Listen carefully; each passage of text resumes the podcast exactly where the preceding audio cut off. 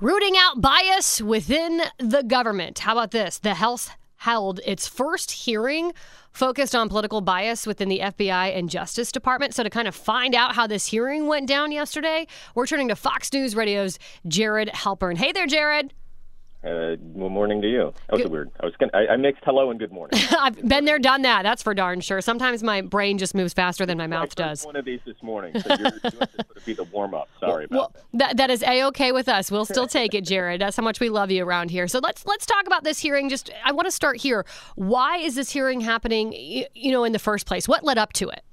Well, it's not just a hearing, it's a large investigation. Recall that the House uh, Republicans uh, voted to set up this new subcommittee of the Judiciary Committee. So that's what this is. This is a subcommittee on what they are calling the weaponization of the federal government. So think about this in the same way, perhaps, that you think about the January 6th committee, right? So it is going to be a series of hearings as part of a broader investigation. And this was sort of the opening salvo. This was the beginning uh, of the public session uh, that really was sort of laying out the things that Republicans want to investigate. Hmm. They heard, for instance, from some Senate Republicans, Ron Johnson and Chuck Grassley, who believe that they have uncovered uh, misconduct as it relates to the Russia investigation, what became the Mueller uh, investigation. Crossfire Hurricane is what it was called at the FBI. They heard from a couple of uh, former FBI special agents who uh, talked about what they viewed as sort of a shifting um,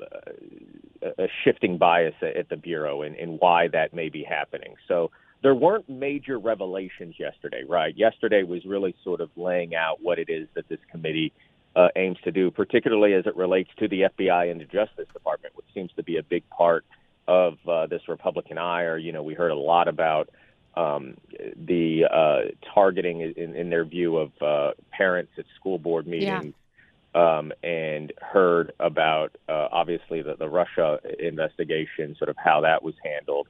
Um, and so we'll see uh, how this moves forward over the next uh, several months. But this was certainly the first part of what will be a lengthy process here for this new subcommittee on the weaponization of the federal government. Yeah, but that was kind of my next question. I mean, what happens next as we're just kind of getting this yeah. investigation started? So, I mean, listen, there are already subpoenas that have been sent out. Um, uh, the Judiciary Committee, the overarching committee that, that sort of got purview over this subcommittee led by Jim Jordan, has already sent out um, uh, subpoenas to uh, Chris Wray, the FBI director, mm-hmm. uh, to the Justice Department, not necessarily for, for that, that, compel them to testify. Right now, it's sort of a document search, right? They kind of want uh, information, material uh, that they're asking for. Um, the Justice Department says they're going to comply and cooperate, but they're also not going to provide information that could um, you know, impede ongoing investigations. And recall, there are ongoing investigations as it relates to former President Trump. And one of the complaints from Democrats yesterday